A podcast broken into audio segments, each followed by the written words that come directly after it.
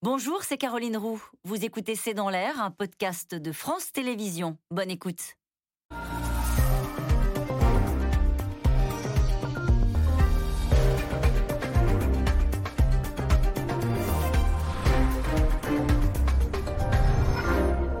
Bonsoir à toutes et à tous. 12 000, 18 000, 21 000, les contaminations s'emballent. Le gouvernement a engagé une course contre la montre pour tenter de contenir cette quatrième vague. Sauf que le débat à l'Assemblée nationale prend plus de temps que prévu. Il faut dire que l'enjeu est de taille puisque l'extension du pass sanitaire va compliquer au quotidien la vie de millions de Français. Alors, faut-il s'inquiéter pour nos libertés publiques? Mais en miroir, faut-il s'inquiéter de cette reprise de l'épidémie que Gabriel Attal, le porte-parole du gouvernement, a qualifié de stratosphérique?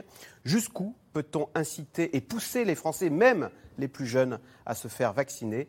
C'est le sujet de cette émission de ce C'est dans l'air, intitulée ce soir Quatrième vague, peut-on encore l'arrêter? Pour répondre à vos questions, nous avons le plaisir d'accueillir Anne Rosencher. Vous êtes directrice déléguée de la rédaction de l'Express.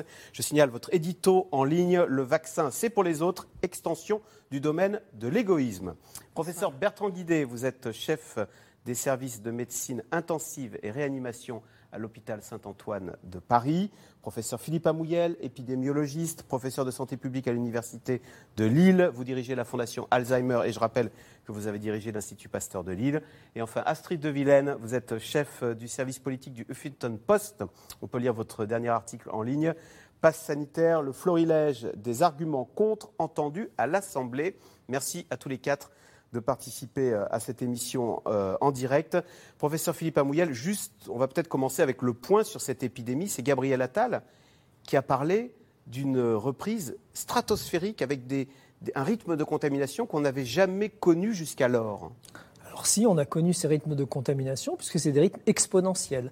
On était dans la phase de progression où en gros ça double tous les X jours. Là, on a un doublement tous les 3 à 5 jours. C'est à peu près ce qu'on avait connu lors de la première vague. Sauf que là, on est vraiment dans le suivi exponentiel quotidien avec des outils qu'on n'avait pas à l'époque.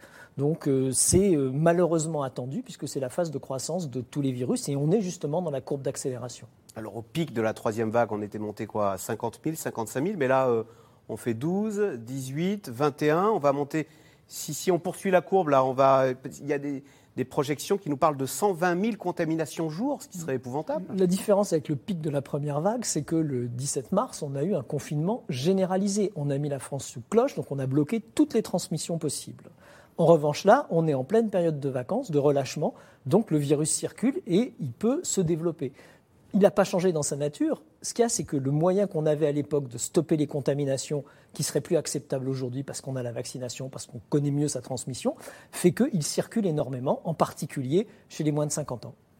Et donc, ça va continuer à augmenter? On va dépasser les, 50 000 si on fait un peu de projection? Ben, Normalement, euh, oui, potentiellement. Si ça double à peu près tous les 3 à 5 jours, ça veut dire qu'on pourrait atteindre 100 000, voire 200 000, ce qui a été annoncé d'ailleurs par différents euh, épidémiologistes, y compris par euh, le, par le ministre de la Santé. Et les Anglais, ils y sont déjà à 50 000. Est-ce que là encore, on peut dire que l'Angleterre est le, le phare avancé, le laboratoire avancé de ce qui va nous arriver? En effet, c'est le laboratoire avancé avec une particularité, c'est qu'ils ont plus d'avance que nous sur la vaccination de doses de leur population. Ce qui pourrait expliquer les décrochages qu'il y a entre hospitalisation, cas et éventuellement décès, puisqu'il y a un vrai décrochage par rapport au décès. Donc il va falloir voir comment ça va se passer en France. Alors on a bien compris que le drame de cette épidémie, c'est qu'elle engorgeait nos hôpitaux. C'était pour ça qu'on a fait le confinement, pour préserver notre système hospitalier. Professeur Bertrand Guidé, est-ce qu'on commence à voir des répercussions à l'hôpital? Parce que jusqu'à présent, on disait euh, les plus âgés sont vaccinés et donc euh, ils n'attrapent pas la maladie. Alors, si j'étais intervenu la semaine dernière, je vous aurais dit non. Euh, on a eu, nous, en réanimation, un malade admis sur les, les, 15 derniers jours. Et, et en hospitalisation traditionnelle, il n'y en avait pratiquement pas on avait un secteur de 4 lits qu'on avait préservé alors qu'au pic de la troisième vague, on était à 100 lits hein, de, malades Covid. Donc on n'est pas du tout dans la même proportion. Depuis 2-3 jours, quelque chose frémit, quelque chose se passe. Nous, on a eu trois entrants en réanimation euh, en deux jours. Euh, le dernier entrant ce matin, 40 ans, euh, aucun facteur de risque. Dernière malade qui passe par les urgences, qui n'a pas de critères de réanimation, donc qui va être admis dans un secteur de, de, médecine classique, 26 ans. Aucun facteur de risque. Donc, c'est vrai qu'il y a. C'est la loterie, ça tombe donc sur des, des jeunes en pleine forme, alors, boum. Euh. alors donc c'est vrai qu'il y a une dissociation entre le nombre de personnes infectées et le nombre de personnes qui ont besoin d'être hospitalisées, et encore plus qui ont besoin d'être admis en réanimation. Mais de dire qu'il n'y a aucune conséquence de la reprise épidémique sur la pression hospitalière, ça c'est faux. Elle sera, on l'espère, moindre que lors de la troisième vague, essentiellement du fait des vaccinations. Quand on regarde le taux d'incidence, c'est intéressant, le taux d'incidence augmente. En Ile-de-France, on arrive à 100 en gros. Quand on regarde le taux d'incidence des 20-29 ans, euh, ils sont à peu près deux fois plus. Et le taux d'incidence des plus de 65 ans, donc ceux qui sont le plus vaccinés, il est autour de 20.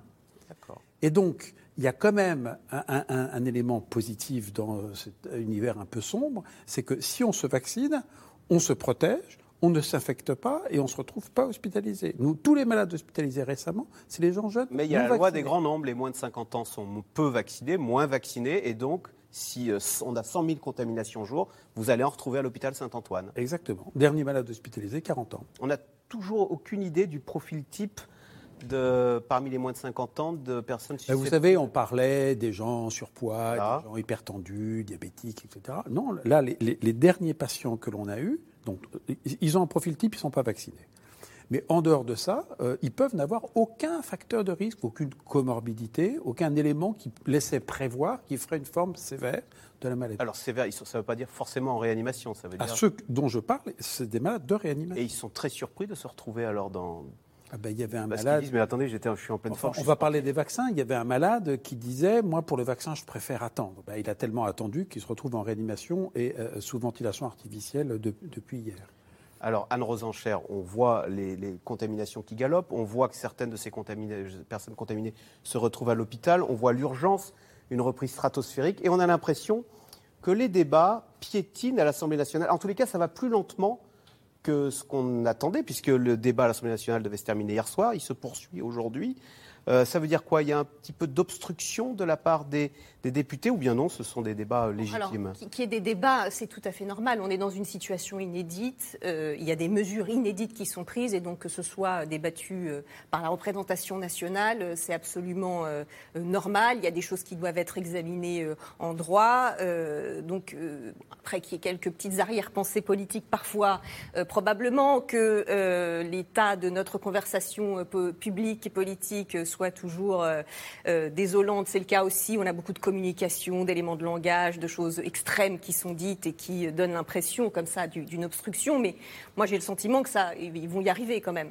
Euh, en vérité, je vais vous dire, euh, ça ne peut pas bien se passer pour une chose qui relève quasiment de, désormais de la philosophie politique, c'est que on, a le sentiment euh, que euh, beaucoup de gens ne comprennent plus ce que c'est qu'une une politique de santé publique. C'est-à-dire, à partir du moment où ce virus est apparu et qu'on a décidé que c'était quand même plus grave qu'une grippe et qu'on n'allait pas le laisser arriver à l'immunité collective par la, la, contamination naturelle, certains ont essayé. Hein, euh, comme Boris Johnson à un moment, ça n'était pas possible.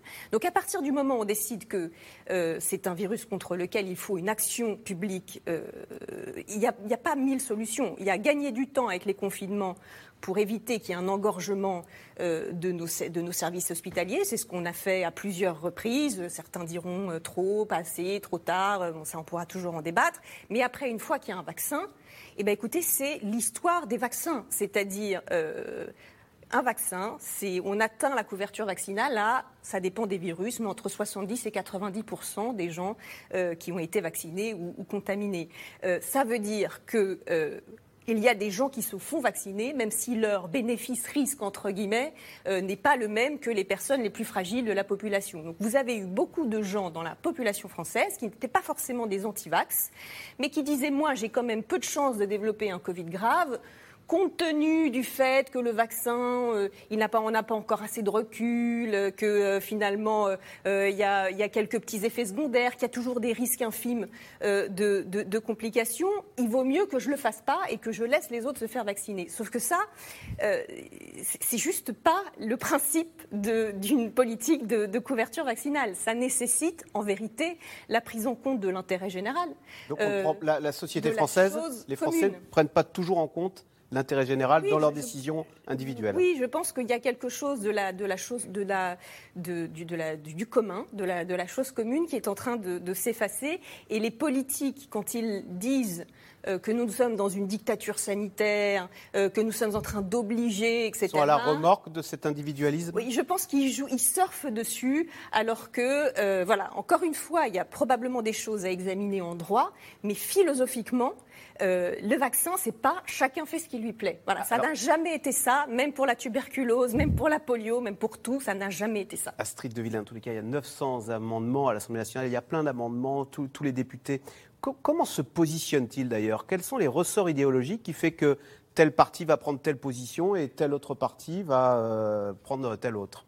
Ce qu'il faut rappeler déjà, c'est que Jean Castex, contrairement à d'autres fois où le, Parlement a été consulté, a pris le temps de demander leurs avis aux oppositions dans un courrier qu'elles ont dû envoyer. Ce qu'on a pu observer à ce moment-là, c'est que les oppositions, les partis traditionnels, les Républicains et le Parti Socialiste, qu'on avait un peu oublié puis qui sont revenus là depuis les, régionales, ont dit on est d'accord, par exemple, sur la vaccination obligatoire des soignants, ce qui n'était pas gagné d'avance. Donc le, gouvernement a pu passer un en tout cas une partie de ce projet de loi avec une forme de consensus politique, même si côté extrême gauche et extrême droite, ça n'était pas du tout euh, aussi simple. Et c'est un peu ça qu'on voit. Ensuite, le grand embarras de ces oppositions-là, qui pour moi sont dans leur rôle, en revanche, en demandant des conditions d'examen correctes au Parlement. Là, on est quand même dans une phase, moi j'ai beaucoup suivi les débats, où ça va très vite, où euh, c'était tout juste, on leur disait pas merci d'arrêter vos amendements. On est en train de, quand même de passer un texte inédit, en effet, mais quand même euh, qui, qui, qui la CNIL l'a dit sur les libertés fondamentales, le Conseil d'État a demandé des aménagements. Que dira le Conseil constitutionnel? Moi, je trouve ça bien quand même que les institutions jouent leur rôle dans ce pays et que, le Parlement, qui a été beaucoup ou écrasé ou qui s'est mis en retrait, reprend ses droits un petit peu à l'aune de cette crise. Et moi, ça, je trouve ça bien. Ensuite, les oppositions, c'est facile, entre guillemets, de faire des propositions ou de dire il ne faut pas faire comme ça quand on n'est pas aux manettes. Je prends juste un exemple. Le Parti socialiste propose de faire la vaccination obligatoire pour tous les Français sur le papier, on pourrait se dire pourquoi pas. Ça rejoint finalement presque ce qu'a dit Emmanuel Macron avec le pass sanitaire, puisqu'on pourrait se dire que c'est une obligation déguisée, puisque quand on va devoir payer notre passe euh, pour aller prendre le euh, notre, test, pardonnez-moi, pour, prendre le train, prendre le train et aller dans un café, bon, on aura presque plus envie de se faire vacciner. Mais ils ne sont pas aux manettes. Et le gouvernement, si, si, Emmanuel Macron avait dit la vaccination aujourd'hui est obligatoire pour tout le pays, alors qu'il y a très peu d'États dans le monde qui font ça, il y a seulement le Vatican, Tadjikistan. Enfin, je pense que les réactions auraient été bien plus énormes que celles qu'on a vues contre le pass sanitaire. Donc les oppositions, elles sont dans leur rôle pour moi de faire euh, voilà, marcher le Parlement et de faire entendre le, droit. Euh, en revanche, les, sur le concret, sur comment stopper cette épidémie, comme le répète Olivier Véran dans l'hémicycle, là, maintenant en fait, pas en octobre, pas maintenant. Là, on manque un peu de matière. Alors, des débats donc euh, électriques, hein, on l'a dit, à l'Assemblée nationale, plus de 900, 9000, non, 900 amendements déposés. Euh, le vote sur la loi sur l'extension du pass sanitaire est un chemin de croix pour le gouvernement. Hier, Jean Castex a tenté de calmer la grogne en annonçant quelques aménagements, mais les manifestations, elles, se poursuivent. Sujet de Noé Poitvin et Laszlo Gelabert. Mes chers collègues, je vous rappelle que cette séance est télévisée je pense que nous avons les uns et les autres à offrir le meilleur spectacle de la démocratie. Soirée interminable et agitée au Palais Bourbon. Hier soir, le projet de loi sur l'extension du pass sanitaire a cristallisé la tension. Des débats électriques et des parlementaires qui s'invectivent. L'une d'entre elles n'hésite pas à véhiculer une fausse information. Madame S est sortie de chimiothérapie en mai. Madame S doit avoir un contrôle début août. Et Madame S, si elle n'est pas vaccinée, ne pourra pas accéder à l'hôpital public où elle devra aller en contrôle. Madame Bonner, je vais vous dire, moi j'ai perdu mon frère, médecin de la réserve sanitaire et du Covid. Si vous êtes anti-vax, je m'en fiche. Et je vous en prie, pas ces propos-là. Les discussions s'éternisent et pourtant, à la fin de la soirée, encore 900 amendements à examiner sur le millier déposé. Le ministre de la Santé s'agace. Le premier élément, c'est qu'il y a... Monsieur Cordier, votre masque, s'il vous plaît, arrêtez les interpellations tout le temps. Il n'empêche qu'il y a un virus, que le virus, s'il pouvait nous regarder, je pense que ce soir, il serait assez content et se servirait une petite bière, parce qu'il va lui dire... Non, non, parce que honnêtement, nous avons besoin d'avoir des mesures de protection des Français et des établissements recevant du public. Le calendrier prend du retard alors que le gouvernement voulait faire voter la loi avant ce week-end. Les tentatives d'obstruction euh, auxquelles nous assistons de la part de certains groupes d'opposition, notamment la France insoumise, euh, ne sont pas acceptables au regard de la situation euh, que nous vivons. L'épidémie est là, la quatrième vague est déjà là, et nous ne pouvons pas nous payer le luxe d'attendre ou bien de saboter l'examen de ce texte. oui, on a un peu de pression parce qu'on on, doit pouvoir légiférer avec la main qui tremble quand il s'agit de, de, régenter le quotidien des vaccinés et des non vaccinés. C'est de ça dont on parle. Donc oui, on doit avoir la main qui tremble. Et je préfère qu'on prenne notre temps plutôt que de faire des âneries. Honnêtement, débattre une journée sur un sujet aussi important que la question de la vaccination, que la question du pass sanitaire pour les Français, c'est normal, c'est compréhensible et c'est responsable. Un débat parlementaire qui s'enlise alors que Jean Castex annonce quelques concessions au JT de 13h. Il lâche même du lest, notamment pour les restaurateurs. Parlement en session extraordinaire, ils seront responsables du contrôle de du fait que leur client ait bien un pass sanitaire. En revanche, tout ce qui est vérification, il n'a jamais été question de leur faire contrôler l'identité, mais vérification, c'est-à-dire qu'on ne va pas demander les papiers de manière sématique, ça, nous considérons que ça n'est pas de leur responsabilité. Par le pass Pour ne pas gâcher la rentrée des classes, le Premier ministre reporte la mise en place du pass sanitaire pour les 12-17 ans. Alors on ne va pas dire maintenant, si vous n'êtes pas vacciné, d'autant que certains n'y peuvent rien s'ils ne sont pas encore vaccinés, on va vous priver d'école. Donc pas de passe sanitaire dans les établissements scolaires. Au même moment, les manifestants anti-pass sanitaire continuent de protester dans le pays. Dans les rues de Toulouse hier, près de 500 personnes ont défilé en centre-ville, malgré l'interdiction de la préfecture. À Chambéry, les 300 manifestants se sont même introduits dans la mairie. Acte symbolique, le portrait d'Emmanuel Macron a été décroché. Auditionnée par le Sénat, la Commission nationale de l'informatique et des libertés ne se dit pas opposée au pass sanitaire, mais elle alerte sur une atteinte forte aux libertés. Alors, question téléspectateur. A-t-on déjà connu des mesures semblables au pass sanitaire en France? C'est David en Vendée qui vous pose la question, Anne Rosincher. Et c'est vrai que les oppositions accusent le gouvernement de diviser les Français, de demander à une moitié des Français de surveiller l'autre moitié, les, garçons de café qui vont devoir surveiller qu'on a bien son QR code avant de commander un petit noir. Bah oui, non, mais c'est vrai que la situation, elle n'est pas souhaitable de manière générale. De toute façon, les Français sont très divisés sur cette question. Vous avez déjà essayé de parler de ça dans un dîner en famille ou que sais-je. Bon, c'est devenu euh, un sujet sur lequel, le pass sanitaire de manière générale, sur lequel les gens euh, euh, s'engueulent beaucoup. Et, je comprends, bien entendu, que ça n'est pas agréable. Mais encore une fois, la question, c'est quelle est l'alternative? Voilà, moi j'aurais souhaité personnellement qu'on euh, atteigne assez vite une masse critique euh, de vaccinés, de gens qui considèrent que même si leur propre bénéfice-risque euh, n'est pas au top du top, même si attention, hein, on parle toujours de risques absolument infimes, et eh ben ça vaut le coup d'être pris pour l'utilité commune. Et dans ces cas-là, vous n'auriez pas eu besoin de passe sanitaire. Donc, donc en effet, mais je ne vois pas 30 000 solutions, à part l'obligation. Alors certains ont dit qu'il faudrait obliger euh, les populations à risque à se faire vacciner, euh, c'est-à-dire au-delà de 60 ans, euh, c'est obligatoire. Moi, je ne suis même pas sûre que ce soit constitutionnel de, discriminer en fonction de l'âge. Donc là, on dit qu'on on restreint. En fait, ce qui se passe pour l'instant, on n'en est pas encore à l'obligation totale. Emmanuel Macron et le gouvernement ont pris acte du fait que finalement une partie des Français, pas tout le monde, hein, euh, calculait son propre intérêt personnel. Vous savez qu'il y avait même un calculateur en ligne Alors ça, c'est extraordinaire. sur le site de Mediapart. On peut, euh, on peut euh, s'identifier, on donne voilà, nos confrères, son âge, etc. Et on voit Oui, très respectable par ailleurs. Ils ont mis en ligne, vous, vous mettiez certains de vos critères, votre âge, votre région d'habitation, vos facteurs éventuels de comorbidité, et après vous sélectionniez AstraZeneca, Pfizer, etc. Moi, je l'ai fait par exemple, ça indiquait si j'étais, par exemple, habitante de Bretagne, euh, entre 30 et 49 ans, euh, avec une exposition qu'elle estimait moyenne au Covid, ça me disait que mon bénéfice-risque, même en Moderna Pfizer, était négatif. Vous n'aviez pas intérêt à titre individuel à vous faire vacciner. Voilà. Si vous le faisiez, c'était pour combattre l'épidémie de façon collective. Bon, bah ça, c'est pas du tout la logique d'une politique de vaccination. Donc, si vous êtes sur le bénéfice-risque, Qu'est-ce qu'a fait le gouvernement aujourd'hui de façon assez euh, grosse il a chargé la partie bénéfice, mais très très chargé. C'est-à-dire, euh, euh, vous allez euh, pouvoir entrer dans les restaurants, entrer dans les cinémas, prendre l'avion, etc. plus qu'à contact. et on n'a plus besoin de masque voilà, en intérieur. Donc, donc ça, ça, c'est très très chargé et je suis d'accord qu'à partir du moment où les tests PCR vont devenir payants, ça va quasiment devenir en effet une obligation, sinon vous ne pourrez plus rien faire du tout. tout ça, est-ce que c'est souhaitable en fin de compte?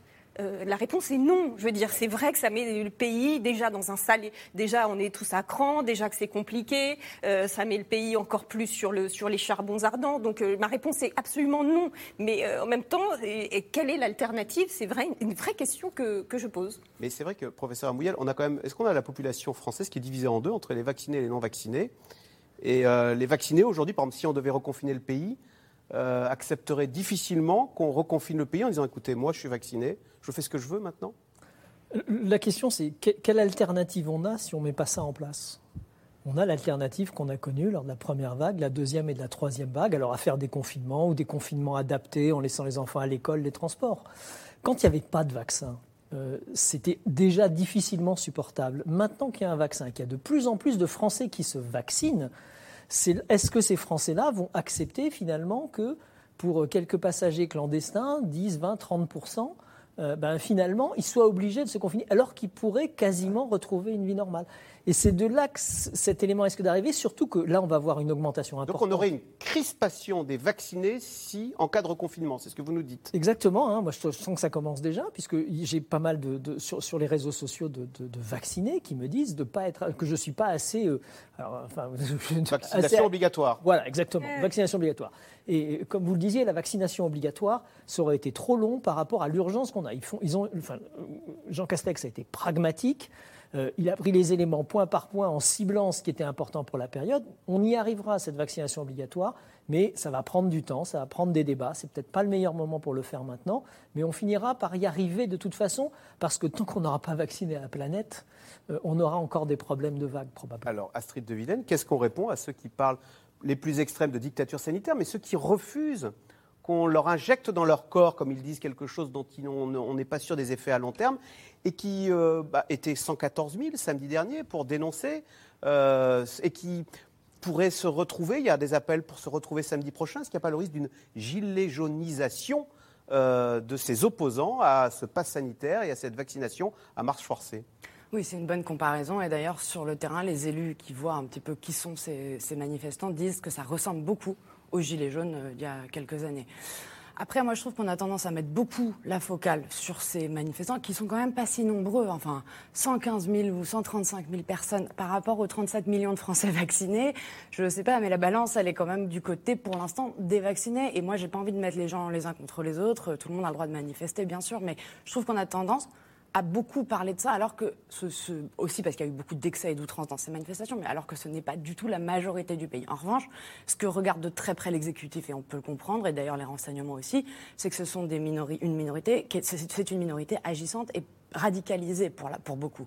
Euh, on a vu quand même en trois jours trois centres de vaccination dans trois endroits du pays, euh, ou tagués avec des croix euh, gammées, ou débranchés. On a débranché des, des, centrales électriques qui permettent d'alimenter les frigidaires de, les frigos de, vaccins. Pour que les, doses soient périmées. Bien sûr. Donc, et, donc, et un incendie euh, dans les Pyrénées-Orientales de mémoire. Donc ça, pour moi, je trouve que c'est des choses... Euh, alors le ministre de l'Intérieur a dit qu'il y aurait des, enquêtes, des actions très... Des, voilà, des, sanctions. Mais ça, je crois que ça, préoccupe évidemment euh, les élus locaux. Les parlementaires sont menacés de mort. Donc ça, un peu comme pour les Gilets jaunes, au début, on disait, mais qu'est-ce que c'est que ça, les premières manifestations? En fait, ça a duré, ça a duré. Personne ne peut savoir ce que ça va donner, cette radicalisation-là. Euh, Martine Vonner, qui est l'une des, une ancienne députée en marque, qui est l'une des leaders de ce mouvement, même s'il n'y a pas vraiment de leader revendiqué, hier à l'Assemblée, quand elle prenait la parole, c'était très tendu, puisqu'elle a appelé entre guillemets, les, Français qui sont contre la vaccination à s'en prendre au parlement, aux permanences parlementaires. Les élus, ses collègues étaient très tendus. Donc cette tension, cette division qu'on sent depuis très longtemps, en effet, dans le pays, mais là, est-ce que c'est pas ça qui va s'inflammer Et c'est aussi à ça que fait très attention l'exécutif, et on peut le comprendre. Alors même si les sondages montrent que les Français soutiennent majoritairement et la vaccination obligatoire des soignants et toutes les mesures du pass sanitaire qui sont soutenues par en gros deux Français sur trois. Euh, Bertrand Guidé, le, moteur de ce soutien à, toutes ces mesures coercitives, c'est la peur du virus, alors qui repart notamment sur les zones côtière et touristique. D'ailleurs, comment, comment expliquer que le virus euh, frappe le sud-ouest en ce moment, là où on est en vacances? Plusieurs éléments. Il faut revenir aux fondamentaux. Donc, on a affaire à une maladie contagieuse, on a affaire à une maladie potentiellement létale, même si c'est quand même pas euh, Ebola. Hein, mais, mais, voilà. Ce serait intéressant d'ailleurs de poser la question si c'était Ebola et s'il y avait un vaccin, est-ce que vous seriez également contre? Euh, Ebola voilà. qui est beaucoup plus fulgurant. Ah ben Ebola, c'est 60% de mortalité. Voilà. Bon. Donc voilà. Euh, euh, je rappelle quand même que euh, si un pays est parfaitement vacciné, il y a un contrôle aux frontières, mais après, on, y vit normalement. Sans aucun contrôle, QR code, passe, masque. En Islande, vous rentrez, vous avez euh, votre passe sanitaire et après, vous avez une vie absolument normale. Sans masque, sans geste barrière, et comme la population donc on peut imaginer que si effectivement on arrivait à avoir une couverture vaccinale de plus de 90%, toutes les questions que nous nous posons euh, deviendraient caduques.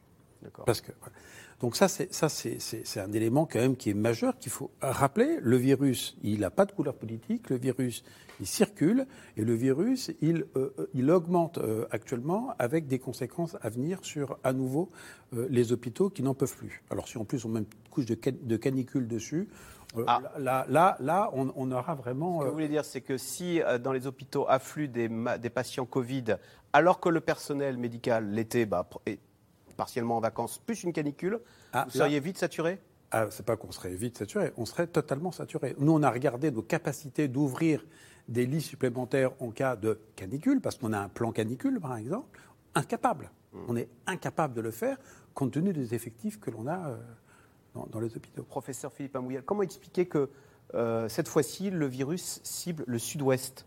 Qui avait longtemps été épargné lors des premières, deuxième et troisième vagues. Bah. On a euh, euh, les Charentes-Maritimes, alors on a aussi les Pyrénées-Orientales, on en a beaucoup parlé. Bah, écoutez, euh, d'une part, en fonction des. Il y a une hétérogénéité en France dans l'immunité naturelle et qui, qui s'est produite. En particulier, ces zones du sud-ouest l'ont été moins que les autres comparativement au nord, Pas-de-Calais, comparativement à l'est euh, ou aux Hauts-de-France. Ça, c'est le premier. Le deuxième point. Donc il y a moins d'immunité naturelle, c'est ce que vous voulez me dire Un petit peu moins. Alors ensuite, le deuxième point, c'est que c'est quand même des zones de vacances, qu'on est en période de vacances, qu'il y a des migrations qui sont faites. Si on prend l'exemple des Pyrénées-Orientales, pourquoi les Pyrénées-Orientales? Euh, la, frontière des Pyrénées-Orientales, c'est la Catalogne. Euh, quand on voit ce qui se passe en Espagne actuellement, à plus de 500 contaminations par million d'habitants et par jour, on imagine, il y, a une porosité entre ces frontières, c'est évident, et en particulier les touristes qui sont là, bah, ils vont aller faire un tour en Espagne. Donc ça explique ces contaminations, donc c'est des échanges et une circulation du virus intense, il y a une grande concentration de population, et c'est très net, puisqu'on a vu euh, la, côte, euh, la côte sud, est, la côte sud, ouest, et l'ouest maintenant qui est en train de remonter. Donc on est vraiment dans une phase de vacances. Et on a connu ça à la à l'été passé, lors de la, entre la première et la deuxième vague, où on a vu apparaître une poussée épidémique du côté de Marseille, qu'on voulait confiner rapidement. Les Bouches-du-Rhône devaient être confinées à un certain moment en septembre. Ils avaient beaucoup hésité. De Lyon également, toute la zone de circulation. Alors que euh, bon, euh, l'Est et le, Grand Est et, et, le Nord sont, ont été contaminés plus tard. C'est terrible parce que on pensait quand même avoir euh, s'être débarrassé de cette épidémie euh, avec cette, euh, on a l'impression de revivre l'an dernier. Alors on s'est débarrassé de l'épidémie de l'an dernier, mais là on a une nouvelle épidémie à laquelle il faut faire face, pour laquelle tant qu'on n'aura pas une immunité collective vaccinale suffisante, on aura toujours à faire face à des vagues. Alors, on l'a suffisamment dit, hein, la vaccination est la solution. Donc, depuis les annonces d'Emmanuel Macron, les soignants se russent sur la vaccination. Dans l'EHPAD de la Bazoche-Gouet, c'est en Eure-et-Loire, 95% des soignants sont désormais vaccinés. Ambrine Bida et Andrea Oliveira sont allés alors à la rencontre de ceux qui se sont laissés convaincre et de ceux qui songent à changer de métier. Tout va bien, Madame Okonski? Jean-Marc Niankouri est un aide-soignant plus serein. Qui s'est occupé de vous ce matin? Moi toute seule. Non, comme une grande? Il a décidé de se faire vacciner contre le Covid. Il a rendez-vous dans une semaine. Vous avez fait toute la toilette toute seule J'avoue que je suis un petit peu soulagé. Parce que je luttais un peu intérieurement entre le fait de ne pas, de ne pas être vacciné par rapport aux résidents et euh, moi-même le fait que je ne souhaite pas me faire vacciner. Mais j'ai pris la décision de me faire vacciner et je me sens beaucoup mieux. Pendant des mois, il avait peur, dit-il, des effets secondaires. Le discours d'Emmanuel Macron et la possible vaccination obligatoire des soignants à la rentrée l'ont fait réfléchir. Mais c'est surtout une discussion avec son directeur qui lui a aussi fait prendre conscience qu'il pouvait perdre son emploi. Je vais vous amener en salle à manger. Monsieur Forster en a parlé, il nous a dit bon, bah, écoutez, le vaccin est quelque part euh, important pour les patients, mais il est obligatoire. Donc, si vous souhaitez continuer à travailler avec nous, il serait bien que vous soyez vacciné. Je suis un, un anti-vaccin à la base. Mais nécessité oblige, je souhaite le faire. Et je me suis inscrit pour aller le faire le 30, le 30 juillet. Monsieur Foster, le directeur, surveille quotidiennement l'état de vaccination de ses soignants. Donc là, vous avez euh, donc l'ensemble des euh, soignants qui se sont fait vacciner. Donc là, vous voyez que la liste est vraiment euh, longue. Dès septembre, les soignants réfractaires pourraient être privés de salaire, suspendus ou licenciés. Pour l'instant, seul un membre de son équipe refuse toujours la vaccination. On a une intérimaire qui intervient de temps en temps, qui, oui, effectivement, avait refusé la vaccination. Et malheureusement, nous sommes contraints de ne plus l'accepter pour, encore une fois, protéger nos euh, résidents qui sont très vulnérables à la Covid. C'est vrai qu'au début, quand je suis arrivé, ils se sont opposés à la vaccination. Donc, arrivé au mois de mars. Ils étaient allés à peu près de l'ordre de 30% à vouloir euh, se faire vacciner. J'étais inquiet parce que je me suis dit qu'il y a les variants qui, arrivent en ce moment et qu'il faut réagir. Et face à cela, oui, évidemment, il fallait que je qu'on mène. Euh, je veux dire, une négociation, une discussion avec les soignants pour qu'ils comprennent vraiment qu'il faut se faire vacciner et que euh, sans quoi le retour à la vie normale n'est pas possible. Tout le monde n'est pas de cet avis. Dans cette autre EHPAD près de Paris, une dizaine de soignants refusent toujours la vaccination. À chaque pause, le sujet revient sur la table. Moi, j'ai l'impression qu'on est des moutons, en fait. Que c'est limite le président qui m'a mis au monde et, euh, allez, il me dit, ah, c'est mon père, il me dit, fais ci, fais ça, fais ça. Donc, c'est un peu. Euh, c'est déprimant. Euh, au niveau de la liberté, l'égalité, la fraternité, la liberté, elle est vraiment pas respectée. Du coup, on est tout de suite comme des, des pestiférés. On n'est plus du tout en adéquation avec leurs valeurs et euh, on ne tient pas compte de nos valeurs. Cette infirmière est catégorique.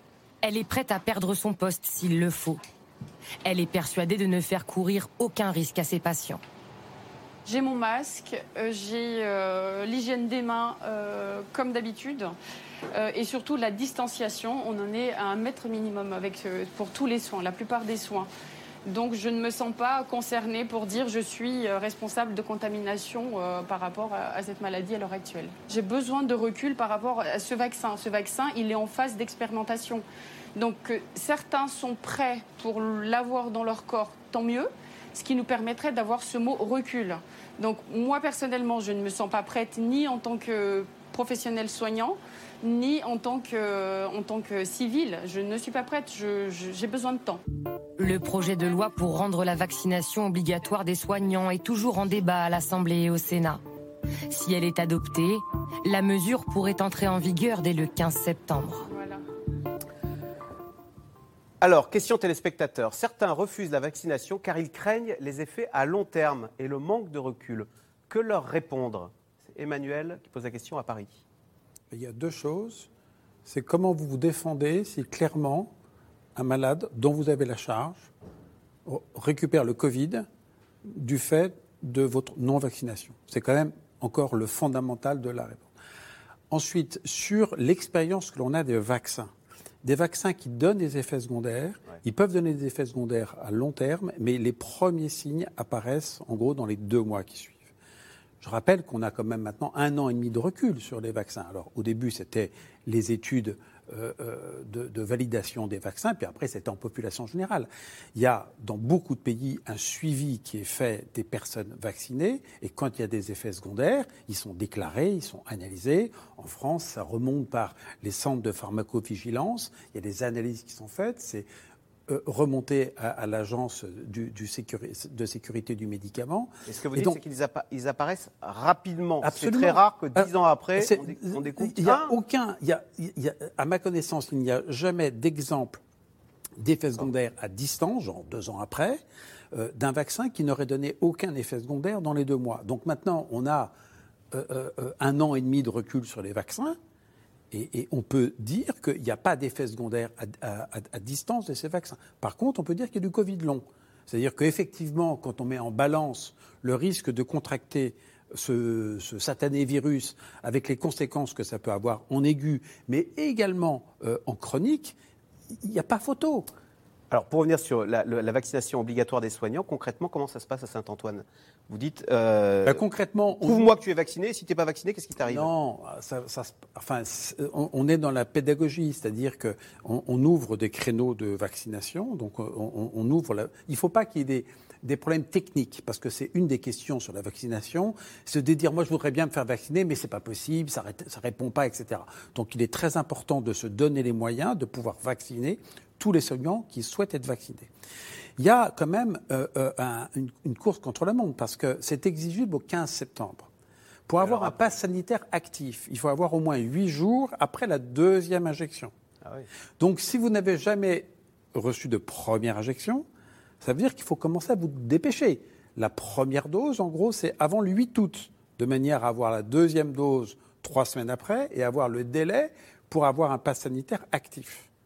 Donc, moi, mon message, c'est tous les soignants qui ne sont pas vaccinés à ce jour, dépêchez-vous de vous faire injecter la première dose. Astrid de Villene, est-ce que Olivier Véran ne craint pas qu'il y ait des démissions, des gens qui rendent leur tablier, des soignants qui quittent le métier, qui changent de métier? Alors Olivier Véran, non, il l'a encore dit à l'Assemblée récemment, il dit qu'il pense que ça va être très marginal.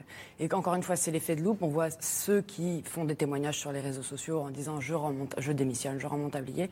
Mais il, il prend l'exemple des pays euh, européens ou, ou d'autres pays dans le monde qui ont rendu la vaccination des soignants obligatoire et il assure qu'il n'y a pas eu en fait de fuite. D'ailleurs, je crois que les chiffres ont un peu augmenté quand même euh, chez les soignants en termes de vaccination, comme dans la population générale après les annonces d'Emmanuel Macron. En revanche, pour les soignants en, EHPAD, euh, comme on les voyait dans vo- votre reportage, je crois qu'on est quand même en dessous par rapport à la moyenne des adultes vaccinés en France. Euh, alors, autre annonce de Jean Castex, c'était sur TF1. Nous allons mettre le paquet pour vacciner les 12-17 ans. Euh, Anne Rosencher, que répondre souvent aux parents qui vont devoir donner leur, leur aval, qui disent Mais écoutez, moi, mon enfant, il risque rien. Euh, et les enfants eux-mêmes qui disent Mais moi, j'ai aucun intérêt à me faire vacciner. Euh, on peut le- on peut l'entendre, ça. C'est. euh, Bien sûr, non mais moi, la, la- la question médicale des 12-17 ans, est-ce que c'est c'est euh, pertinent ou pas? Je préfère laisser euh, les médecins Non, mais se prononcer ce là-dessus. Est-ce que... que les enfants font, la jeunesse euh, fait pas un peu preuve d'égoïsme C'était pour rebondir sur ce que Non, vous disiez si tout vous à l'heure. Le, que- le- le- penser à la société avant de penser à sa. Bien sûr, mais ça, je, je pense que c'est quand on est déjà un citoyen. Je comprends qu'à 13 ans, on ait du mal à, à comprendre cette notion-là. Sauver la planète, ça Et passe aussi par combattre le puis, virus. Je comprends aussi que les, que les parents soient plus inquiets pour leurs enfants que pour eux. C'est-à-dire que, euh, voilà, après, ça a toujours été ça. C'est-à-dire que vous faites quand même, euh, il y a plein de vaccins obligatoires euh, pour les enfants euh, qu'ils ont quand ils sont même nourrissons. Et donc, donc, voilà, c'est pas non plus comme si tout d'un coup on allait faire quelque chose d'absolument inédit, vacciner des enfants. Euh, si c'est nécessaire pour, que, pour éradiquer l'agent pathogène, puisqu'il n'y a que comme ça que nous arriverons à retrouver une vie normale, c'est-à-dire pas simplement consommer, ça veut dire l'école, ça veut dire euh, euh, le- le- la, société, l'économie, et donc euh, et arrêter les effets psychologiques terribles, les effets sociaux terribles. Bon, voilà. Mais ça, la question de la pertinence scientifique, je préfère la laisser. Néanmoins, juste sur euh, une chose, parce que dans votre reportage, on l'entendait bien, euh, je me demande à quel point c'était quand même pas euh, un peu malvenu de personnaliser autant de la part de- d'Emmanuel Macron toutes les annonces de politique sanitaire. C'est-à-dire qu'il y a quand même, on le sent, peut-être de sa, part une volonté justement de rejouer quelque chose façon post-gilet jaune. C'est-à-dire, vous vous souvenez, post-gilet jaune, ça avait été le parti de l'ordre qui, qui revient un petit peu au pouvoir, disant voilà, moi je suis euh, le, garant de l'ordre. Et donc il avait remobilisé une base, on s'en souvient, ça, il y a eu un effet immédiat aux élections européennes. Et moi je pense qu'il est plus là, l'effet gilet jaune, que dans les profils, parce que c'est un peu une insulte pour les gilets jaunes aujourd'hui, en tout cas canal historique, ceux qui étaient sur les ronds-points, etc., de les associer à ceux qui manifestaient euh, avec euh, des, des, photos euh, du portail d'Auschwitz euh, et, euh, et des, étoiles jaunes. Je, l'ai vu beaucoup. Et je pense qu'il faut faire quand même attention dans le, du côté des, vax- des pro-vax de ne pas être aussi dans la caricature et l'amalgame. Voilà. Sur, professeur Amouyel, sur la nécessité, la volonté de vacciner les enfants. Donc il va y avoir des, campagnes de vaccination dans les collèges, dans les lycées. Et d'ailleurs, est-ce qu'on quid des moins de 12 ans? Alors, Est-ce que la question va finir par se poser? Pourquoi les vacciner? Parce qu'on l'a dit, il faut 80-90% de la population pour bloquer le virus, pour l'immunité collective. Si je vaccine 100% des adultes, j'ai 70% de la population française. Je ne vaccinerai pas 100% des adultes. Donc il faut absolument stopper la circulation dans d'autres circuits. Et les 18-12 sont vraiment une cible. Alors on a regardé. Donc les enfants payent en partie pour les antivax Non, c'est pas tout à fait ça. En fait, euh, les enfants font aussi des formes graves. Je suis désolé, il y a eu 504 formes graves en France. Euh, c'est euh, insupportable chez des enfants dans des circonstances où ils les auraient pas eu. À cause du Covid, bien sûr. hein, je ne parle pas du vaccin. À cause du Covid, Ouais, il y a ces formes graves. Aujourd'hui, on se pose la question de savoir s'il n'y a pas un certain nombre de Covid longs qui apparaissent également dans les formes enfin faiblement symptomatiques, euh, qui peuvent survenir chez les jeunes. Et quand vous voyez l'immunité euh, naturelle massive qui est en train de s'installer chez les jeunes, on peut imaginer que ça pourrait avoir des conséquences numériques. C'est le problème des grands nombres, c'est ce qui peut saturer les hôpitaux, même avec des gens qui ne sont pas forcément à risque au départ. Du coup, c'est important. Ensuite, on l'a testé. On ne l'a pas fait n'importe comment. On a regardé s'ils avaient plus ou moins d'effets indésirables. Pas plus. S'ils avaient un bénéfice individuel. 100% des enfants sont protégés. Alors que nous, on est à 94-95%. Donc, il y a toutes les bonnes raisons de les vacciner. Et la question qu'on se pose, c'est maintenant les 12 et en dessous. Et il y a des essais qui sont en cours, dont on devrait avoir les résultats aux alentours du mois d'août ou du mois de septembre pour savoir si, et si on rend la vaccination obligatoire, oui. Et professeur Amouyel, il y a une... gouverner, c'est prévoir. Est-ce que le gouvernement peut aussi imaginer des scénarios euh, très noirs où on voit bien, on a des variants euh, qui s'adaptent, qui trouvent des stratégies et des failles, euh, qui va dans les populations naïves? Est-ce qu'on peut imaginer qu'on ait un variant qui viendrait cibler les enfants et qui pourrait, pourquoi pas, les amener à l'hôpital. Alors, c'est pas qu'il va cibler les enfants, il va venir chez les enfants parce qu'ils sont pas justement vaccinés, ils peuvent pas l'arrêter, même avec des anticorps, même sur un, variant mutant qui aurait X propriétés. Et même si on avait un super mutant euh, qu'on n'arriverait pas à bloquer avec les vaccins actuels, aujourd'hui avec le système des ARN messagers, on peut produire en 4 à 6 semaines des vaccins qui permettraient de faire une nouvelle dose de rappel pour justement être protégé. Mais il faut quand même qu'il y ait une base de vaccination générale pour freiner la pénétration, pour avoir le temps justement de vacciner. Et en effet, il passe par là où il n'y a pas de personnes protégées et, il se et en plus, c'est des groupes qui échangent énormément, qui sont en collectivité, qui se rencontrent beaucoup plus souvent que nous-mêmes ne nous rencontrons même au travail. Parce qu'on voit bien qu'on a toujours des nouveaux variants. On attend le suivant. Là, on a le Delta qui nous pourrit, le Delta qui nous pourrit cet été 2021. On en aura un nouveau pour l'hiver prochain Qui se jouera Ah bah- peut-être de la vaccination? La question, ce sera une troisième dose euh, vaccinale en population générale. On le propose déjà chez certaines personnes dont le système immunitaire répond pas très bien. euh, euh, des malades greffés d'organes, euh, des malades qui ont des, certains cancers. Euh, donc oui, si si, y a un nouveau, deux nouveaux variants qui apparaissent, il sera souhaitable et nécessaire de faire une nouvelle injection pour couvrir ce, ce nouveau variant. Je voudrais revenir à la vaccination des jeunes, parce qu'on regarde toujours le bénéfice individuel avant de regarder le bénéfice collectif. Il y a un bénéfice individuel, c'est le fait que les écoles, que les classes ne soient pas fermées. Et donc, euh, et le fait qu'il n'y ait pas de reconfinement, de couvre-feu, avec l'impact pour les parents, pour. euh, et donc, euh, évidemment, si on arrive à avoir une couverture vaccinale, il y aura un bénéfice collectif et il y aura un bénéfice individuel pour les enfants, les adolescents qui pourront aller au collège, au lycée, parce que leur classe, leur collège, leur lycée ne seront pas fermés. Alors, dans le Var, le préfet a rétabli aujourd'hui le port du masque obligatoire en extérieur dans 58 communes. Et parmi elles, hier et sa petite île Porquerolles, depuis plusieurs semaines, la menace du delta planait sur ce joyau de la Méditerranée très prisé des touristes. Pour limiter la surfréquentation estivale, la mairie de Porquerolles vient de diviser par deux le nombre de visiteurs autorisés sur l'île. Sujet et reportage de Walid Berissoul et Emmanuel Bach. À seulement quelques kilomètres de la côte d'Azur, l'un des joyaux de la Méditerranée, l'île de Porquerolles. Pour les uns, c'est la promesse d'une journée idyllique, mais pour ses habitants, c'est chaque matin la même scène. Des milliers de vacanciers qui débarquent sur ce quai. Un bateau toutes les demi-heures, et ce jour-là, il y en a même deux. Ça arrive jamais. C'est la première fois que je vois deux bateaux en même temps. On pourrait avoir l'impression d'un flux de touristes incontrôlé, mais il n'en est rien, car la crise du Covid est peut-être en train de mettre un coup d'arrêt au tourisme de masse. Pour pas que les bateaux soient complets et que respecter justement une certaine distanciation, ils séparent, ils, euh, on remplit pas le bateau complètement, ils préfèrent séparer pour qu'il y ait plus d'espace au niveau des, des personnes. On peut être euh, là en début de saison à 2000 personnes par jour à peu près. Euh, et maximum, on ira jusqu'à 4000 personnes. La vente de billets est limitée à 4000. Et on passe par un système de réservation. Pour la première fois dans son histoire, la municipalité a décidé de limiter le nombre d'arrivées quotidiennes, avec comme objectif de diviser par deux la fréquentation de Porquerolles. Une île de 7 km de long sur 3 km de large, visitée d'ordinaire par 12 000 personnes par jour pendant l'été. Cela fait longtemps que ces 250 habitants réclamaient des mesures contre cette surpopulation, particulièrement depuis l'été dernier, en pleine épidémie. L'année dernière, par rapport aux autres années, autant on a eu pareil de fréquentation avec beaucoup beaucoup de monde, mais les gens sont restés plus dans le village ou sur les plages. Ils n'allaient pas se disperser dans l'île. Donc, euh, donc on avait une concentration un peu plus importante de personnes, alors que d'ordinaire c'est moins, c'est plus diffus, on, les voit moins. Euh, ce qui a entraîné donc une saturation bah, au niveau du village et l'ensemble de la population, des commerçants sont tout le monde a été d'accord pour dire qu'il y avait trop de monde et qu'il fallait faire quelque chose. Cet été, avec le variant Delta, la municipalité espère faire appliquer plus sereinement les restrictions avec deux fois moins de touristes. Et même certains hôteliers saluent l'instauration de cette jauge, quitte à accueillir un peu moins de clients. Cette nouvelle mise en place est très bien, euh, la mise en place des jauges. Euh, nous, on a prévu tous nos clients par mail et ça se passe très bien. Les gens le, les gens le, comprennent, l'acceptent. Euh. On a appris la restriction malgré tout avec le, Covid dans, dans, pas mal de choses et on a vu quand même que les choses fonctionnaient.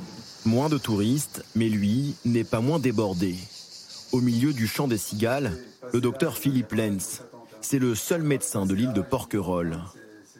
Et entre deux patients, il surveille régulièrement l'évolution de l'épidémie. Peut-être que tu peux me renseigner. Est-ce que, euh, est-ce que vous trouvez qu'il y a un taux d'incidence plus élevé là de euh, Delta, de Covid Delta? Un virus qui circule à bas bruit et au grand air. Et dans les faits, dit-il, le tester, tracer, isoler n'est pas toujours chose aisée. Euh, j'incite les gens à s'isoler volontairement. Euh, c'est sur euh, la responsabilité de chacun de rester isolé. Mais il n'y a aucune mesure coercitive. donc c'est pas simple. Et moi je vous dis, l'année dernière j'étais choqué de voir des gens que je venais de diagnostiquer positifs. Et puis le lendemain, je le vois sur le perron de l'église, dans un mariage, la photo de famille sans masque, personne avec un masque. Bon, ça fait mal, ça fait mal. Mais ce jour-là, le docteur Lenz a au moins une raison de se réjouir. Alors, t'es droitier, t'es gaucher? C'est pour ça que je vous présente celui-là. Un jeune saisonnier de 32 ans vient recevoir sa deuxième dose du vaccin. Bon, en tout cas, moi, je trouve que c'est bien que ces jeunes ils se fassent vacciner. Euh, ça va dans le bon sens. Hier, un médecin et trois infirmières sont venus lui prêter main forte pour vacciner les salariés des hôtels et des restaurants. Près de 250 personnes en une seule journée. Alors, question téléspectateur. Sur la côte en Gironde, on comprend pourquoi le delta flambe. Les touristes sont intenables. Astrid de Vilaine. Oui, c'est sûr qu'il y a un esprit de liberté depuis le mois de juillet qui, est, là sur les zones touristiques de France. Mais on peut, le comprendre aussi. C'est-à-dire que les gens, et le gouvernement aussi, beaucoup, dans le pays, ont cru qu'on allait s'en sortir, un peu comme l'été dernier. On a beaucoup relâché, tous collectivement, les gestes barrières, etc. Et je pense qu'il n'y a pas eu de la part du gouvernement assez de campagne pour marteler la vaccination. Je ne parle pas évidemment du 12 juillet, je parle avant. Moi, je me souviendrai toujours du compte Instagram d'Emmanuel Macron pour le 19 mai, où il faisait ses petits visuels en disant le 19 mai, c'est la liberté, les bars, le cinéma, la fête. En fait, moi, déjà à l'époque, je me disais franchement, et si on doit tout refermer, ce qui est peut-être en train de se passer, ou en tout cas qu'il y a des jauges, des passes sanitaires qui à l'époque n'étaient pas dans le projet de loi. On disait non, non, il n'y aura jamais de passe sanitaire euh, pour la vie quotidienne. Donc attention, le variant, il est tellement, on vient d'en parler, il est tellement, enfin le, virus, il est tellement imprévisible pour tout le monde qu'il ne faut pas s'avancer comme ça. Donc je crois qu'il y a eu un peu de... Et en même temps, c'était revendiqué par l'exécutif qui disait on va pas, arrêter de les embêter. Les gens, ils ont besoin aussi. Ça fait un an et demi, on n'en peut plus des messages, des conférences de presse le jeudi. Donc il y a eu une sorte de trois semaines, un mois avant la reprise en main d'Emmanuel Macron euh, devant la, la Tour Eiffel, où peut-être finalement on a perdu du temps. Professeur Amouyel, quand on dit que ce delta est plus contagieux, ça veut dire quoi concrètement plus contagieux? Ça veut dire comment on, se contamine? Alors on se contamine toujours par la transmission aérienne et en particulier par les aérosols, ces micro-gouttelettes qui, s'envolent, d'où l'importance d'aérer, hein, je le rappelle toujours, on l'a un peu oublié, en plus il fait beau aller à Aéron. Et puis, euh, par rapport à ce qu'on appelle la charge virale, c'est-à-dire le nombre de virus que notre corps est capable d'éliminer une fois qu'il a été contaminé. Et on a des augmentations de charge virale avec le delta qu'on n'avait pas connues avec le variant alpha. Alors, euh, il y a des chiffres, 100, 1000, voilà, mais c'est incomparablement plus contagieux. C'est-à-dire que quand on est à une certaine distance, vous avez plus de particules qui contiennent plus de variants, donc vous avez plus de chances de vous faire contaminer. D'où l'importance de bien plaquer son masque, d'éviter qu'il soit pris, puisque les études euh, australiennes qui montent dans les centres commerciaux avec des caméras de surveillance, euh, les gens qui se contaminent et qui deviennent positifs, il suffit à peu près de 5 à 6 minutes. Or, avant, c'était un quart d'heure à une certaine distance. 5 à 6 minutes de deux personnes qui se croisent dans une entrée d'un centre commercial suffisent à entraîner une contamination. C'est en ça qu'il est beaucoup plus. Alors, les gestes barrières marchent toujours, mais il faut les respecter encore plus scrupuleusement que ce qu'on a pu faire avec les précédents variants. Sauf que c'est la petite carotte qu'on a accordée aux gens vaccinés. Si vous avez rencontré un contaminé, si vous êtes cas contact, bah, pas besoin de s'isoler quand on est vacciné. Ce qui veut dire que la vaccination fonctionne euh, bien, même si on a rencontré un, malade du Covid? Ça veut dire que si on a des virus, euh, la charge virale est beaucoup, beaucoup plus faible et donc le risque est beaucoup, beaucoup plus faible. Et donc, euh, effectivement, je trouve que c'est un message quand même positif en faveur de la vaccination. C'est que quand vous êtes vacciné, d'une part, vous ne faites pas de forme grave, ce qui est quand même l'objectif principal. Et deuxièmement, le risque de transmission est beaucoup plus faible.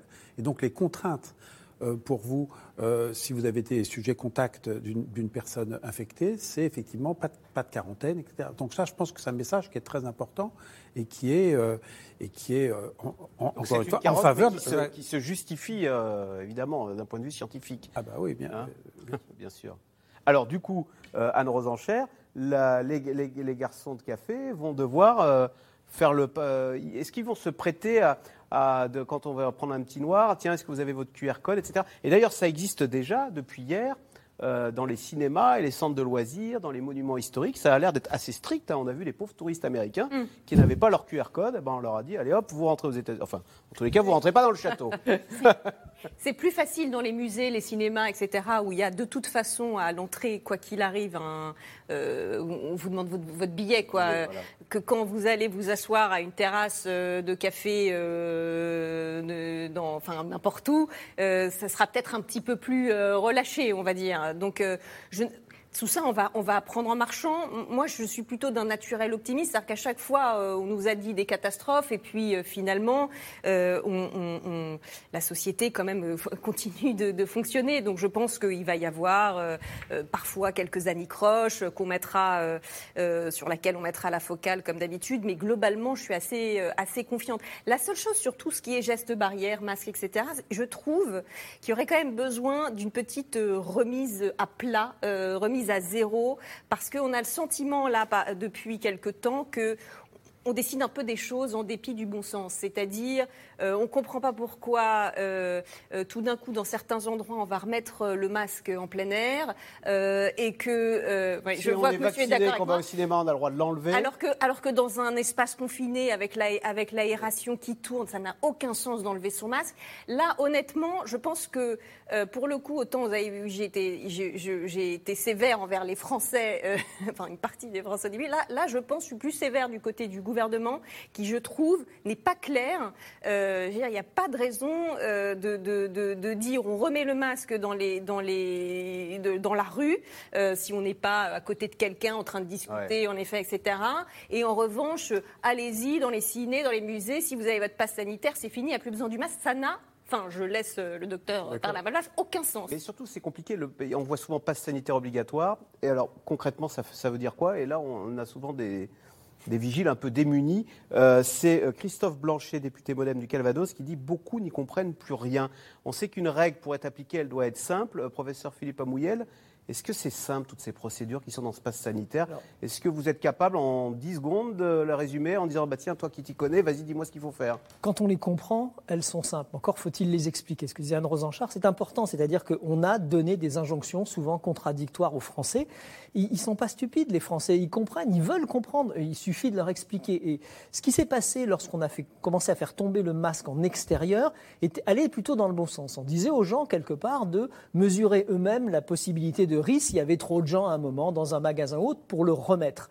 Mais là, si on repart sur il faut remettre dans l'école 50 communes le masque n'importe où, quand vous promenez votre chien euh, tout seul à 11 h du soir, qu'il n'y a personne que vous croisez, hein, que vous n'avez pas votre masque et qu'on vous colle une amende, ça n'a pas de sens. Ça n'a absolument pas de sens. Quand vous êtes sur une plage, ça n'a absolument pas de sens. En revanche, Si on apprend aux gens à leur dire que ben voilà, quand vous ne pouvez pas assurer une certaine distance de 1m50, euh, ben à ce moment-là, mettez votre masque, branchez votre anti-Covid, euh, votre tous anti-Covid pour que justement euh, vous sachiez s'il y a des gens pour là, à ce moment-là, remettre votre masque.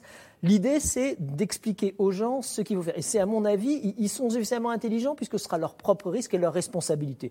Là, ce n'est pas leur responsabilité, c'est je réponds ou non à une injonction que je comprends ou que je ne comprends pas. Donc c'est vraiment important ça. Alors en deux mots pour le pass sanitaire par rapport à la question, il y a trois niveaux. Il y a vous êtes vacciné, euh, vous avez un test de 24 à 48 heures, ou alors vous avez déjà été malade ou immunisé, puis ensuite, euh, ensuite revacciné. Tout ça vous donne droit au pass sanitaire On a droit au pass sanitaire. La vaccination, c'est évident. Pourquoi 24-48 heures? Parce que même si vous couviez une maladie qu'on ne détecte pas, en, à la 24e ou à la 48e heure, votre risque de contaminer les autres est très faible. À 72 heures, et plus, vous, contaminez. C'est pour ça qu'on a limité à 24-48 heures. C'est juste ça, il faut l'expliquer. Et enfin, le, dernier point, c'est vous avez déjà été immunisé, vous êtes protégé puisque vous avez déjà fait la maladie. On a vu face à la flambée de l'épidémie dans les Pyrénées-Orientales, mais il y, a, aussi euh, Meurthe et Moselle, il y a aussi euh, les, dans les Pyrénées, les, restaurants doivent fermer à 23 heures, euh, donc des décisions locales. C'est aussi une stratégie du gouvernement de déléguer au préfet le, soin d'annoncer les mauvaises nouvelles plutôt que d'avoir à le faire euh, depuis son ministère à Paris? Oui, mais il y a aussi une volonté euh, très pragmatique et on a tellement reproché à l'État d'être jacobin avant et de ne pas adapter les mesures qu'on va quand même pas leur dire maintenant Ah, bah, qu'est-ce que c'est que cette adaptation locale? Moi, je trouve ça plutôt intéressant de en fonction des territoires, du taux d'incidence, de ce qui se passe euh, là, c'est pas la peine d'aller embêter les gens en Corrèze alors qu'il n'y a pas du tout de virus. Alors qu'en effet, en Charente-Maritime et dans le sud-ouest, je suis désolée de vous le dire, mais moi je trouve que le masque, moi qui en reviens pour mes vacances, je peux vous dire que le masque dans la, dans la rue, il est, on comprend pourquoi on le met, parce qu'en effet, c'est des gens dans les marchés nocturnes, dans les marchés diurnes, tout le monde est là. Il y a les feux d'artifice du 14 juillet. Moi je trouve ça franchement plutôt, bon, c'est très désagréable évidemment. ce qui est dur, c'est tous ces allers-retours, c'est en fait, on, avait cru qu'on allait enlever notre masque. Bah, en fait, on le remet en plein milieu des vacances. Euh, en, effet, on pensait aller au restaurant jusqu'à minuit. Bah non, c'est plus le cas pour le Sud-Ouest. C'est très difficile. Mais ça, euh, on n'a pas trouvé encore le remède miracle. Mais moi, je pense que le, gouvernement. ah, je suis d'accord avec vous, mais pour l'instant. Il y a une inertie de au moins un mois et demi. Oui, oui, ben oui. Non, mais, je suis d'accord, mais on l'a pas encore. Euh, tout le monde n'est pas encore vacciné. Donc, à ce stade, il faut être pragmatique et que ce soit les agences de santé local, enfin, le régional. Pour remettre les gestes barrières et. Euh, Mais ça, il faut, il faut une campagne, il faut qu'ils le disent pour le coup, parce qu'en effet, on l'oublie. Quand on est en vacances, on l'oublie. Allez, tout de suite, on revient à vos questions. Alors, d'autres pays mettent-ils en place le pass sanitaire? La France fait figure quand même de. Angela Merkel a dit Moi, je ne le ferai pas en tous les cas. Euh, euh, je passe par la conviction plutôt que par la coercition. On ne parle pas beaucoup de l'Allemagne en ce moment, mais il faut savoir qu'en nombre de contaminations par million d'habitants, ils sont à 16, alors que nous, on est à 160 et l'Angleterre à 500. C'est un point important à voir. Euh, d'autres pays l'ont fait, le Danemark en particulier. Quand vous allez chez le coiffeur, vous êtes obligé d'aller chez le coiffeur avec un pass sanitaire, par exemple, au Danemark. Euh, voilà, donc ça veut dire que c'est des stratégies. Euh, nous, on l'a fait à l'envers quelque part, c'est-à-dire que le pass sanitaire, finalement, est un élément incitatif pour la vaccination. Donc c'est pass sanitaire et vaccination, les deux vont en même temps. On n'a pas mis des donuts ou des loteries de billets verts, mais on a mis ça. Donc quelque part, c'est un modèle français qui a son originalité, puisqu'on est passé de 200 000 vaccinations par jour à 900 000 vaccinations par jour. Donc il y a eu une certaine efficacité dans ce modèle, d'où son intérêt en France. Faudra-t-il reconquérir les libertés perdues pendant la pandémie, Anne Rosenchère C'est vrai que plusieurs politiques s'inquiètent de ce que bah, on a, le gouvernement et les Français ont pris l'habitude de, montrer, euh, de, montrer des papiers numériques, etc., de, vivre avec des QR codes. Écoutez, moi, je, peut-être que je ne vois pas assez à mal, mais je ne crois pas trop. Je trouve d'ailleurs que c'est un peu un, une forme de complotisme d'en haut, d'ailleurs, parce que j'ai vu qu'il y avait beaucoup d'alertes, y compris chez les intellectuels, euh, sur la dictature sanitaire, euh, le basculement civilisationnel. Je, ne suis pas sûre que euh, le gouvernement ait envie de prolonger le flicage à l'entrée des restaurants ou des. Mais peut-être que je ne vois pas assez à mal. bien entendu qu'il va falloir reconquérir collectivement nos libertés une fois qu'on se sera débarrassé du virus euh, euh, et, on le fera, à mon sens, euh, assez naturellement et facilement. professeur Amouyel, pourquoi les vaccinés pourraient-ils se passer du masque s'ils peuvent toujours contaminer les autres? C'est Nala en Haut-de-Seine. Alors, ils peuvent se... Ça, c'est le message qui a été passé sur les vaccinés qui pourraient tomber le masque. Bon, de ce côté-là, entre vaccinés, si vous êtes vacciné, si toute votre famille est vaccinée, oui, vous pouvez tomber le masque. Mais s'il y a dans un cinéma, on a le droit de. Oui, alors dans un cinéma, sous, sous réserve que le pass sanitaire, c'est ce qu'il a dit, que le pass sanitaire enfin les zones à passe sanitaire avec les choses à 50 personnes. Euh, oui, mais aujourd'hui, le pass sanitaire n'est pas systématique et n'est pas complet. Si vous prenez des gens qui sont vaccinés, qui viennent au cinéma, et des adolescents qui n'ont pas eu le temps de se faire vacciner, mais qui vont pouvoir rentrer sans passe sanitaire, non, il faut garder le masque à ce moment-là. Donc je pense que c'était un petit peu précoce, c'était une petite motivation pour aller se faire vacciner, mais dans les conditions actuelles, on ne peut pas encore dire ça, sauf dans certaines circonstances où vous êtes entre vaccinés. C'est ce qu'ont fait les Américains. Ils ont eu euh, des soucis, euh, c'était au mois d'avril, mai à peu près, quand ils ont commencé à vacciner. Mais à ce moment-là, euh, beaucoup de gens ont quand même gardé le masque malgré cette recommandation parce qu'on peut toujours être contaminé et contaminé. Astrid de les députés vont-ils être dispensés du pass sanitaire dans l'exercice de leurs fonctions Parce qu'on est, on est à plus de 50 à l'Assemblée nationale, hein, vous confirmez Oui. Ah bon. oui. Euh, bonjour. mais en fait, ça, c'est une question très importante parce qu'elle a beaucoup fait le buzz, comme on dit euh, hier, parce qu'en fait, on a cru que les députés étaient exemptés du propre pass sanitaire à l'Assemblée qu'ils étaient en train d'imposer aux Français, ce qui aurait quand même fait mauvais genre. En réalité, il y a deux éléments de réponse. La, le, le, premier, c'est qu'en fait, l'Assemblée nationale, c'est une entreprise, entre guillemets. Il y a aussi des gens qui y travaillent, etc. Et aujourd'hui, l'obligation n'existe pas euh, dans les entreprises. Ça, c'est pour les collaborateurs, les personnels, etc. Si je travaille dans une entreprise de 1000 salariés, je n'ai ah pas bah besoin d'avoir le. Je travaille dans une entreprise de. J'ai pas besoin de porter le masque. Ah si, porter le masque. Là, on passe. De, passe sanitaire, pardon. Sanitaire. Non, dans les entreprises, il n'y a pas de passe sanitaire et c'est pas prévu dans, dans, la loi. Il y a autre chose qui est un élément plus important, je pense, c'est constitutionnel. C'est-à-dire qu'il y a un article de la Constitution qui explique, je ne vais pas vous le dire, excusez-moi de mémoire, mais qui explique que un député, on ne peut pas entraver son mandat. Et comme la vaccination n'est pas obligatoire, aujourd'hui, si un député, et il y en a qui ne veulent pas se faire vacciner, on ne peut pas l'empêcher d'entrer dans l'hémicycle. Donc c'est ça la règle. Le variant Delta sévit-il aussi en Chine, où les Chinois sont-ils définitivement débarrassés du Covid? C'est Pierrette dans l'Oise. Alors Delta, on ne le dit pas, mais ça veut dire que c'est un variant qui venait d'Inde. Autrefois, on disait le variant indien. Euh, ils sont toujours sous cloche, les Chinois ils, sont toujours, euh, ils ont réussi à être imperméables au virus Joker sur les données chinoises, euh, on, ne sait, pas. On n'a pas, d'informations, c'est ah, de l'information. On ne sait pas. Mais ils ont des frontières avec l'Inde, massives. Que propose, ben, au moins c'est l'avantage des pays où il n'y a pas beaucoup d'informations, c'est qu'il n'y a pas grand-chose à dire. Que proposent les antivax pour sortir de cette pandémie? C'est Alain dans l'Essonne. Alors. Bon, les anti-vax, anti-vax, euh, je ne sais pas, parce que. Mais il, y avait. Euh, dans les non-anti-vax, j'ai lu notamment la tribune de, l'eurodéputé François-Xavier Bellamy. Euh, il, lui, il, préconise, par exemple, l'idée de se concentrer sur les populations à risque, c'est-à-dire en gros sur les 65 ans et plus, comme pour une grippe saisonnière, on va dire. Sauf que on revient à ce qu'on disait au début, euh, on ne voit pas ce que ça veut dire, à part la vaccination obligatoire de ces populations-là, parce que rappelons que là, pour l'instant... 5 millions de Français à risque qui ne sont pas vaccinés. Voilà, c'est ça, 20% chez les plus de 80 ans, euh, et, la vaccination obligatoire euh, fondée sur l'âge ou sur des catégories, des, des, choses physiques, les comorbidités, etc., moi, je ne crois pas que ce soit quelque chose d'envisageable. Donc, encore une fois, on revient à à notre discussion de début, euh, on ne voit pas très bien quelle est l'alternative. Combien de personnes aujourd'hui en France refusent le vaccin? On disait à l'instant, il y a 5 millions de Français euh, considérés à risque qui ne se sont pas fait vacciner. Euh, est-ce qu'on sait pourquoi? Pourquoi est-ce qu'on ne va pas les chercher? Est-ce que c'est faute d'accès au vaccin? Est-ce que c'est parce qu'ils ne veulent pas se faire vacciner? Il y a un peu de tout? Les, les vrais, vrais réfractaires, je pense que c'est moins de 5%. Après, il y a des personnes qui sont attentistes, qui disent plus tard, euh, je préfère encore attendre un peu. Euh, voilà, ils attendent quoi euh, je sais pas, Dans deux ans. Donc c'est compliqué. Le malade qui était admis dans, le service de réanimation il y a deux jours, il disait, je préfère attendre. Il, il, attend tellement que maintenant il est sous respiration artificielle. Donc la cible, c'est effectivement ces personnes qui disent, moi, je préfère attendre. Ils espèrent que la maladie aura disparu avant qu'ils ne soient obligés de se faire vacciner. Oui, c'est ça, c'est une gageure. Je veux dire, le, virus euh, euh, circule, le virus euh, mute, le virus touche des populations plus jeunes parce qu'elles sont moins vaccinées. Et donc, le message, c'est n'attendez pas.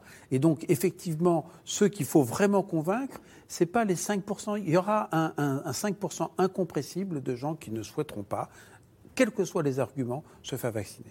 Dont acte. Emmanuel Macron est-il vacciné? Si oui, pourquoi n'a-t-il pas communiqué à ce sujet? C'est vrai qu'on ne l'a pas vu, on a vu... Euh, il a été infecté, il a été Emmanuel infecté, Macron. Donc vrai. il a probablement reçu sa deuxième dose, je crois que sa famille l'ont reçu sa, sa- une seule dose, mais il a été infecté, il a été malade. Il, il me semble qu'il avait communiqué. Le, On l'a vu, on se souvient du bras d'Olivier Non, Véran. non, mais alors, Oui, je ne crois pas qu'il y ait eu de photos, Jean mais Castex. il me semble que le jour de l'ouverture de la vaccination à sa catégorie d'âge, euh, parce qu'il a voulu attendre, il, il Ouais. s'est fait, je, je crois, hein, de mémoire, il s'est fait vacciner. Il vaudrait mieux dire que c'est obligatoire plutôt que de faire du chantage. C'est ce que disait Astrid de Villaine tout à l'heure. Au fond, euh, on, on- on rend ça obligatoire sans le dire. hein, parce que s'il faut payer les tests, ça veut dire quoi l'alternative? Payer les tests PCR euh, qui à chaque fois coûtent 100 euros. hein, c'est ce qu'on devra faire à partir de l'automne pour avoir son Ce pass. sera 50 euros. C'est pas dans le projet de loi actuel, en tout cas. Moi, ce qui m'avait frappé, c'est que j'avais interviewé le président des maires ruraux de France, qui est maire d'un petit village des Vosges. Et lui, il, est- il était, il a été consulté par Jean Castex, comme tous les représentants d'élus. Et il a été très virulent sur cette question. Il a dit Moi, je suis pour la vaccination obligatoire pour tous les Français. Ça suffit. Et pourquoi il disait ça? Parce que justement, il craignait que ce soit les vaccinés qui se révoltent et pas les 100 000 ou 135 000 euh, anti-vax euh, radicaux qui manifestent. Pas du tout. Lui, il disait, en fait, nous, ceux qui se sont fait vacciner, qui ont fait l'effort d'aller euh, faire ce geste civique, avec peut-être des risques ou des peurs pour certains qui, qui croient ça, bah voilà, c'est c'est, euh, c'est aussi une façon de. Enfin, on va pas tout refermer euh, alors qu'ils ont joué le jeu et que ça fonctionne. Donc c'était intéressant de voir ce, je trouve ce, ce, ce représentant d'élu qu'on, enfin, je, je m'attendais pas à ce qu'il ait cette position-là. Elle était assez courageuse en un sens parce qu'il pouvait se mettre des, des gens à dos, mais c'est ce qu'il ressentait sur le terrain. Mais comme il y a 56% de Français qui ont reçu au moins une dose, au fond, le gouvernement joue sur du velours. Il est assuré d'avoir 56% des Français qui, le- qui les soutiendront dès lors qu'on sera un peu plus autoritaire et qu'on dira il faut qu'on s'en sorte, vaccination obligatoire, etc. D'ailleurs, si on regarde les chiffres entre des sondages entre, enfin, ceux qui soutiennent les propositions d'Emmanuel Macron et ceux qui sont vaccinés, c'est à peu près la même chose. Voilà. 55, 60, c'est les mêmes en Quand fait. on est vacciné, on soutient la vaccination et le pass Et sanitaire. c'est la majorité des Français. Après, attention, parce que c'est pas parce qu'une mesure commence bien en politique Ouais. qu'elle finit pas mal. hein. Donc, euh, moi, je trouve qu'il y a quand même des signaux faibles. Les pompiers qui veulent plus, les syndicats de pompiers aujourd'hui, euh, le- le- d'autres représentants, le- la CNIL, on l'a dit, le Conseil d'État qui alerte. Moi, je trouve qu'attention, parce que les oppositions sont très, très, très. euh, parlent beaucoup, parlent très fort. Est-ce que ça va pas faire basculer l'opinion dans un autre, d'un autre côté sur ce pass sanitaire? C'est anecdotique, mais il y avait un député En Marche, Paco Rupin, qui a dit qu'il n'allait pas voter le pass. C'est rare chez En Marche d'entendre ce genre de propos. Est-ce que dans trois semaines, il n'y aura pas un basculement? On ne sait pas. Euh, vacciné mais cas contact, dois-je m'isoler même si le test PCR est négatif? C'est Gilles dans le Pas-de-Calais. Théoriquement non. Bah, plus, depuis, depuis euh, 48 heures, non. Non, voilà, c'est le cadeau qui a été fait aux vaccinés. Mais attention, si hein, cas contact. si les cas contacts, mais si les cas contacts familiales, c'est différent. Oui, là, si on vit quand même, avec. parce qu'on répète le contact. Là, c'est contacter une fois. Alors, donc, faut- faut Eh bien, c'est sur cette précision que se termine cette émission. Merci beaucoup euh, d'y avoir participé. Rediffusion ce soir, 22h40. Vous restez sur France 5. On se retrouve demain pour une nouvelle émission. Bonne soirée, à demain. C'était C'est dans l'air, un podcast de France Télévisions. Alors s'il vous a plu, n'hésitez pas à vous abonner. Vous pouvez également retrouver les replays de C'est dans l'air en vidéo sur France.tv.